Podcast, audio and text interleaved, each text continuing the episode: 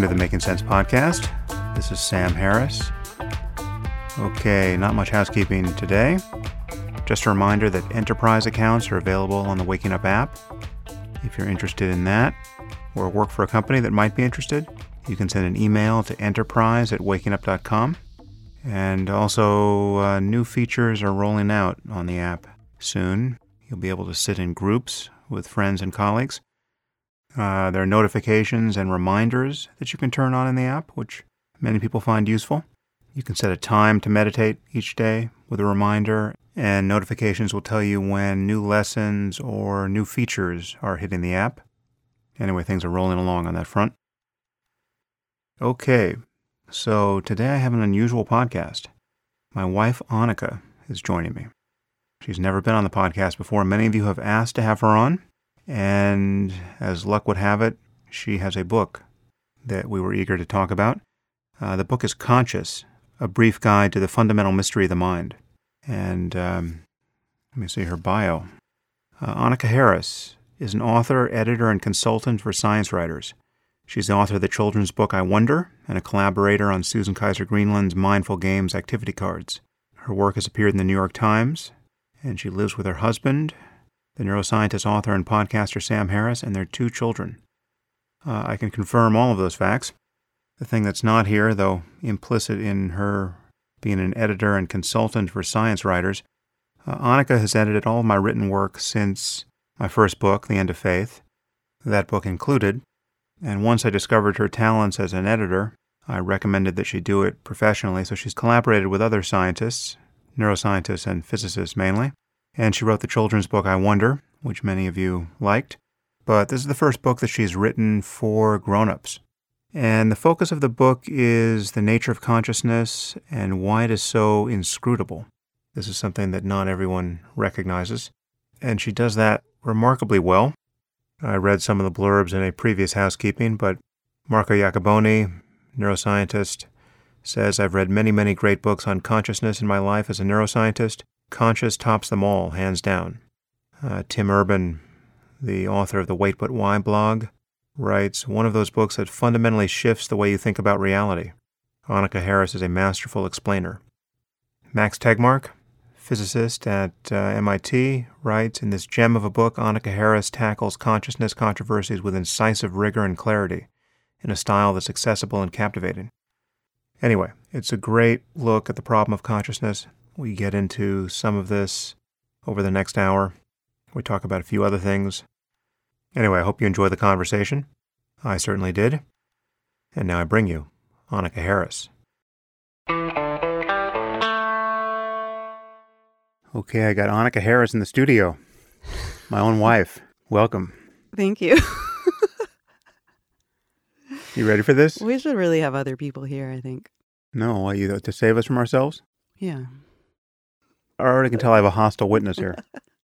Okay, well, you have a new book coming out for grown-ups that we're going to talk about. Let's talk about how uh, overjoyed you are to be doing this podcast. hmm Why are you reluctant to do this? I don't think we should start with that. Why not? I don't know because part of it is just that it's this is a totally awkward thing to do, which is why I think it might be better if we had Get that mic a little closer to you Okay. and point it more toward you. There you go. Like that? Yeah. First, the reality is, I, I just realized this. Our first date was filled with a conversation about this topic. I mean, we, we basically spoke about consciousness Right. and free will and, you know, the other topics in your book. Now, it may be a bad sign that that was followed by you avoiding me for six months and not returning my emails.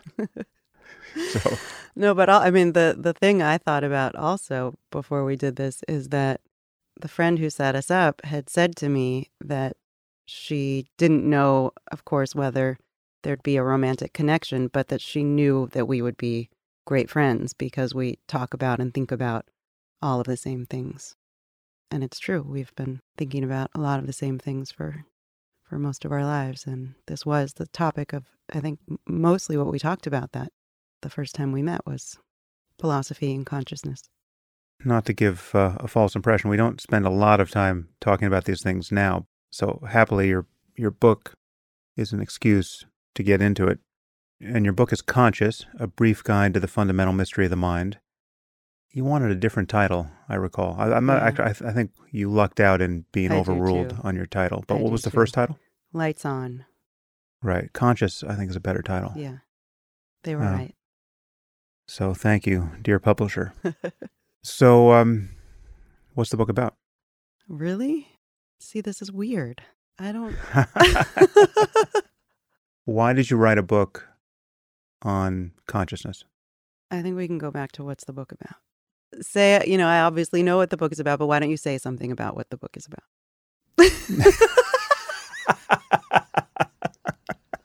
Let me, you already asked the question. Let me just try to answer. Uh, Let me just try to oh my god! All right, this that is staying in the interview. That is awesome. I listen, have veto L- power. listen, no, Yes, I do. listen to me.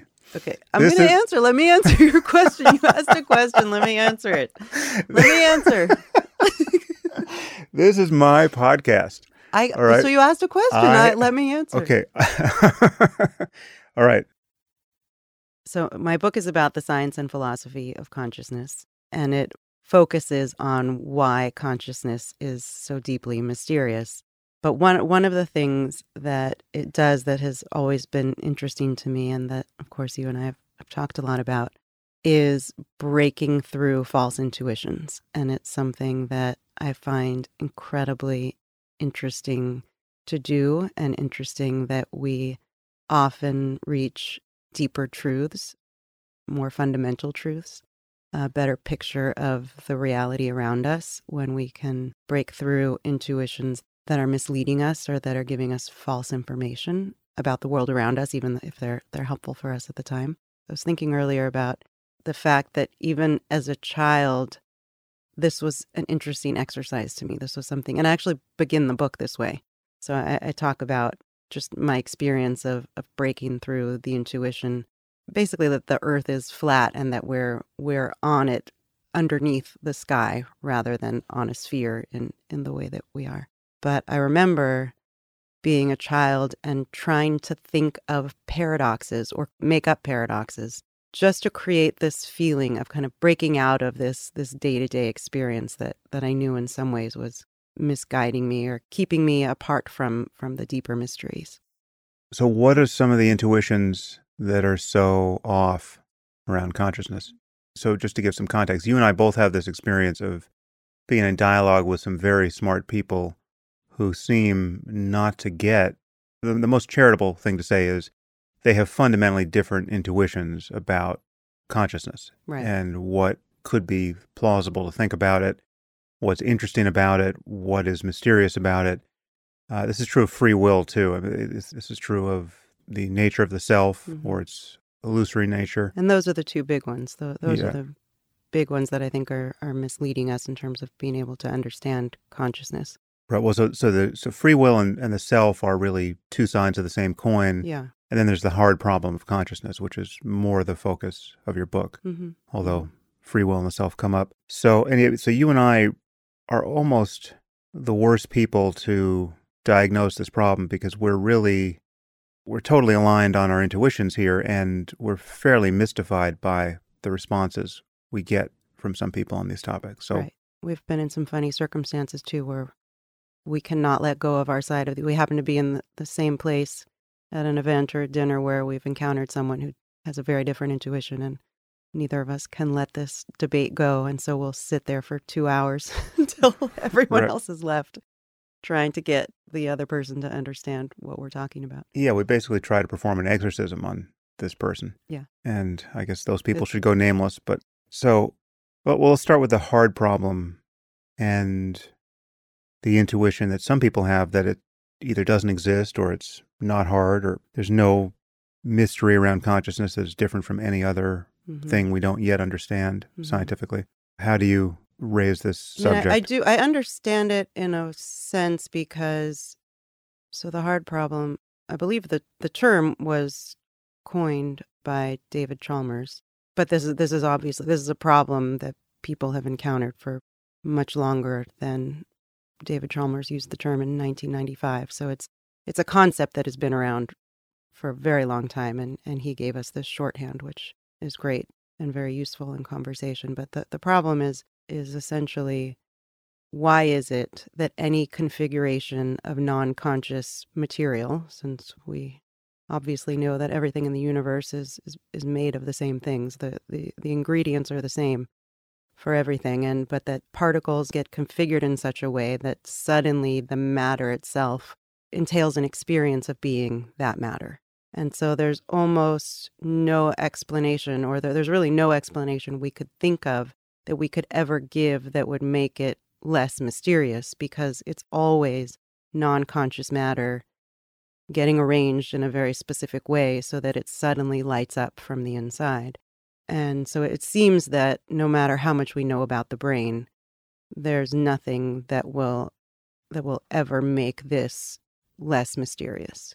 And so that so Chalmers was contrasting this problem, this mystery to the quote unquote easier problems which are more about how the brain processes, which parts of the brain are responsible for which functions and the more complex understanding that we now have since we have a science of the brain of which experiences and which behaviors are correlated with which brain states. Right. So, the, an easy problem of consciousness would be something like why is vision the way it is? Why is there a one to one mapping, say, of the visual field onto the visual cortex? Mm-hmm. But the hard problem is why is it like something to see? Right. Why, why is there an experience there at all? Yeah. As you said, it, it seems like you know you have complex systems doing complex things. At no point should it be necessary, or it's certainly not obvious why it would be necessary, that it be like something from the inside right. to be that system, because we know so much of this can happen unconsciously, even in our own case, or it certainly seems. Well, we'll get to that actually. We may not know that as much as we think we do. But so now I've just used this phrase a few times, like something mm-hmm. to be a system. And that comes from Thomas Nagel's essay, What is it like to be a bat? Where he defined consciousness in these terms. If, if it is like something to be a bat, that's what we mean by consciousness in the case of a bat, whether we can ever understand what it's like to be a bat or not. Mm-hmm. Now, this phrase trips off our tongues without any problem, and yet I notice that it confuses many people. Again, yeah, people who have the opposite intuition about consciousness. They either think, well, it's like something to be anything. It's like something to be that couch you're sitting on, mm-hmm. right? Well, but it's part it's partly a linguistic issue that it doesn't actually mean it, anything. It's it's it's not as accurate as we'd like it to be. I actually like the word experience better, even though that can be misunderstood too. But it, it confuses people on two levels. One, there are people who actually don't see consciousness and experience as being something unique, I guess is the right word. But there's there's an there are another group of people who actually get the hard problem, but they still have a hard time getting their minds around this language. It's like something. Is it like something? And I actually I noticed that with with most of those people, if you just have a, a little back and forth, they get it. And you you've written about this too, just distinguishing between collections of matter or systems that you think are having having an experience and those that aren't and that that difference that basic difference is what we mean by consciousness what we're talking about what is mysterious. So if you just ask the person you know is there something that it's like to be you right now? Are you having an experience? And of course they they don't even have to think about it. They just reflexively answer yes. And then you say is it like something to be your shoelace? Or is your chair having an experience right now? Their intuition is immediately no. And so it doesn't even matter what the truth is just being able to distinguish between like okay yes there, there's i have an immediate response to that and so therefore I, I understand what you're talking about. So I, I guess the confusion that i notice is that people when you say this phrase what is it like to be a bat? they take the external view of that what is it like from the outside to be that thing? not what oh. it's like from the inside. But and then i think experience does the trick there. You yeah, can say what know, kind of experience does yes, that have. Yeah. Okay so why is it not straightforward to judge the consciousness of a system or a thing from the outside. What is the evidence that consciousness exists? Yeah, so this is so listeners know, I, I begin my discussion and my, I, I basically, the book takes the reader through my own thought processes over the last 15 years or so and what I've arrived at and why I've become open to some of the stranger theories that are out there that postulate that consciousness could be a more fundamental feature of the universe. And so I begin this investigation of breaking through our intuitions and getting as close in my in my own thoughts as I have been able to at what are our intuitions and could they be wrong? And so I mm. think our the most primary intuitions we have about consciousness live in these two questions that I like to keep asking myself. And the first one is the one you just you know, the one you just named. Is there any behavior on the outside or anything we can witness on the outside of a system that can tell us conclusively that consciousness is present in that system? And my first answer is, is always yes. And that, that's something that I then question throughout the book. But I think it's interesting because we, we feel very strongly that the answer is yes. If I see that my daughter has fallen down and is crying and you ask me is is all this behavior you're seeing right now evidence that she's conscious? I would say absolutely. This this is just to be clear see. this is not the normal way i parent you but i'm capable of a lot but not quite that.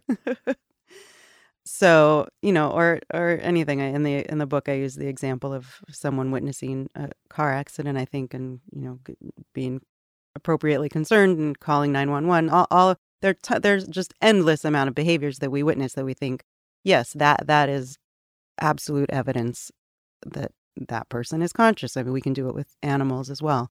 And i think it's interesting to question that to question whether there's something that by definition gives us evidence that there is is consciousness there well, so as, so obviously there are counterexamples. We all meet people in dreams. Presumably, they're not conscious or don't even exist, and they seem to be conscious. We will almost certainly build robots at a certain point which pass the Turing test. Mm-hmm. And if we don't understand the material basis of consciousness at the time we produce those robots, we won't know whether or not they're conscious, and yet they they may seem to be conscious. Right. And then conversely, there are people who we know due to neurological injury are still conscious, but they can give no sign of that. And, right. and, one example I think you talk about in the book is locked in syndrome. Yeah. Yeah. And I think that I, I actually start there with, with all of the cases we can give where we don't see that behavior that we would normally give. And there is a, a full, very complex, you know, as complex as, as our own experiences right now that are present in people who are completely paralyzed. And we could never see that evidence from the outside. I think that's an interesting starting place for whether we can ever pinpoint certain behaviors that, that we can say conclusively are evidence of consciousness. And then the second question is essentially, is consciousness doing anything? Is it serving a function? And our reflexive answer with that again is yes and my, my intuition goes that way too but i think the, these are the kind of the simplest deepest intuitions we have and i wanted to start there in terms of challenging our intuitions and and, and trying to break through some of them. So an example of of the second question even though it's very similar to the first but it's getting at it from a slightly different angle would be you know just deciding to to write a book or even the, the whole writing process it feels very strongly that consciousness is driving all of that. It feels like every time I, I make a decision or plan almost anything, consciousness is the thing that's driving it. It's it is it clearly has a role in my behavior and it seems to have a role at the very beginning. And the science actually, you know, as you know and have talked about and written about is is the opposite. And so that's that's an intuition that we can start to chip away at pretty quickly and I think you you start to go down very interesting paths of contemplation when when you begin with these two questions that challenge our intuitions.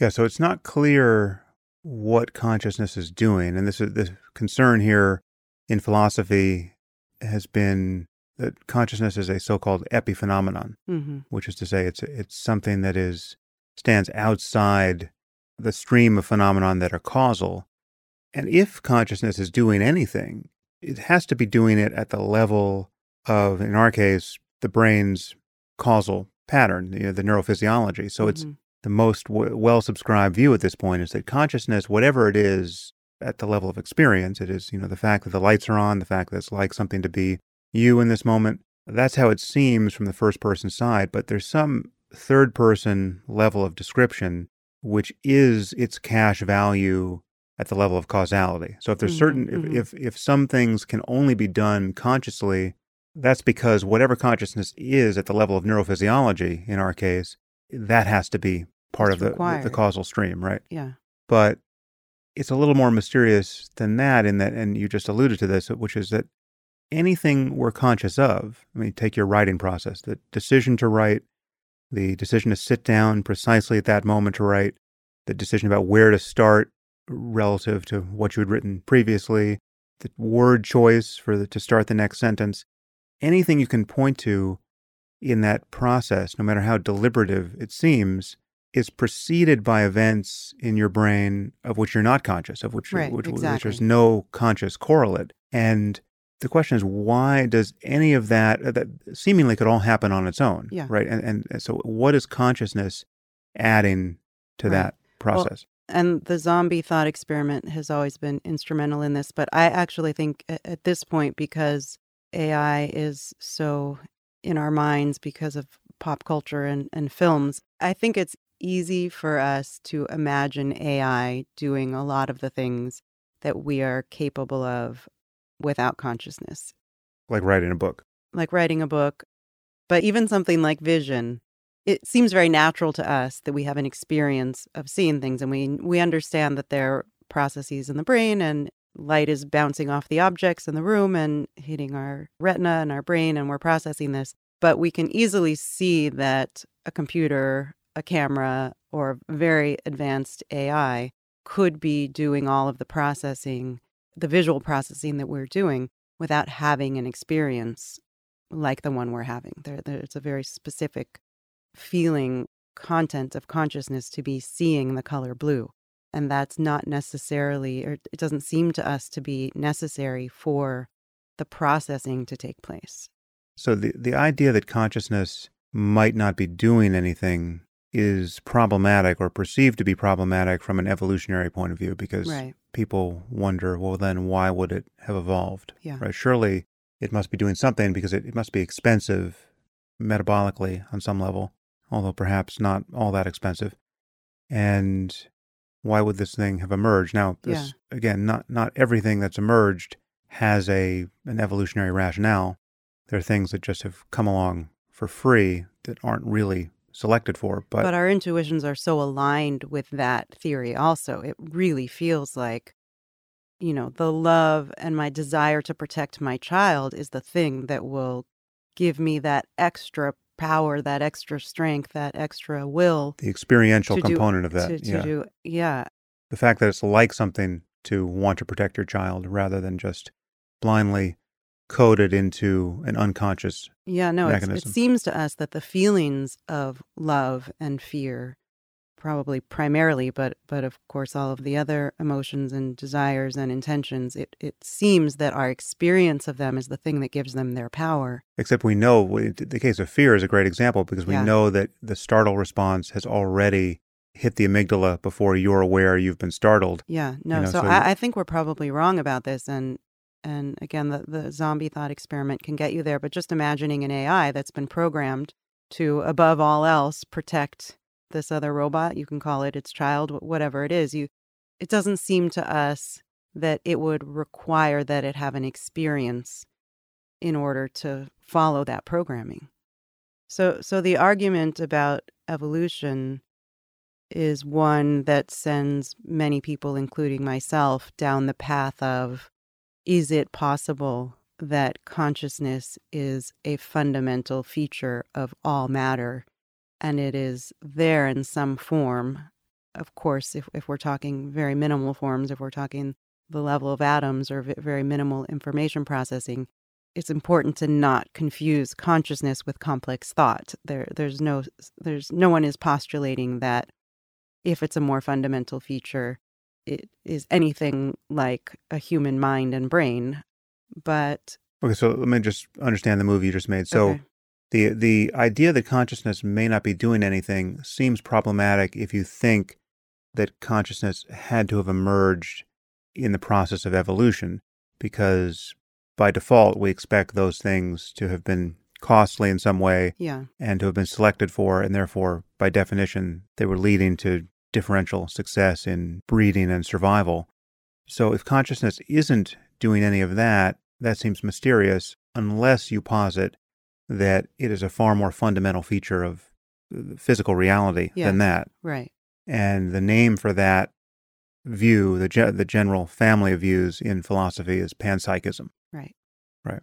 So, I warned you to tread lightly on panpsychism because it seems. It, Well, it- first of all, it's a terrible name. I actually, I, I kind of opened the question to the world to come up with a better name. It just, it, it sounds something like something very unscientific or pseudoscientific. Hmm.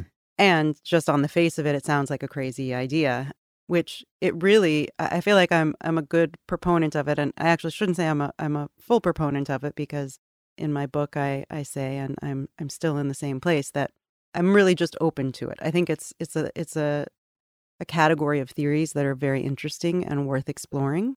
I think it's, it's just as likely that even though it is as mysterious as it is, it's possible that that it requires that consciousness requires a brain, and that consciousness does not emerge until we have brain or a nervous system present. But I, I, I think this other this other way of looking at consciousness is, is very interesting, and I feel like I'm a good person to fight for it or to fight Mm. for for more people being open to it because I completely dismissed it when I first encountered it, and like most people, they feel that it just the idea sounds completely crazy. So I cite in my book this great title of an article by Philip Goff, which is Panpsychism is crazy, but it's also most probably true. And that really gets at for me the point at which I started to take panpsychism more seriously. So Well, so it was something that I completely dismissed when I when I first encountered it and thought it sounded totally crazy. We should define it too. There are different levels at Mhm. which you could imagine consciousness is integrated with the stuff of things. So, Yeah. Well, there there may be there may be three different levels at which people think consciousness could be appearing under this umbrella term panpsychism. And one, one is at the level of information processing, which, as far as I know, that's where David Chalmers feels that it makes the most sense for it to emerge. He he may he may be more open to to a deeper level than that now, Mm. but he he writes about that. He writes about the possibility that a thermostat could be conscious. It's very minimal information processing. And then some people postulate that it is a fundamental feature of matter itself. whether it's processing information or not. Right. Yeah. So any matter down to the level of individual particles, that consciousness is itself a property of matter and so Mm. it's it's integral to to matter and there is some level of experience no matter how minimal and completely unlike i mean anyone who proposes these theories acknowledges that it would be unrecognizable to us the, the type of experience so you imagine you imagine what it's like to be a bat that is a very different experience from the one we have as human beings. You know navigating the world with sonar just what that feels like must feel very different. It must be a very different experience from navigating the world using vision. And then obviously the the more simple the system if consciousness is present in everything then we're talking about such a minimal level of experience. It's not something we could we could ever even try to imagine. It's there's there's no memory. There's in one of the chapters of my book i actually i try to give a sense of what consciousness could be like in its most minimal form and i kind of talk the the reader through this guided imagery but i think if it's possible that that consciousness is present in all matter most experience that exists is nothing like the experience we have.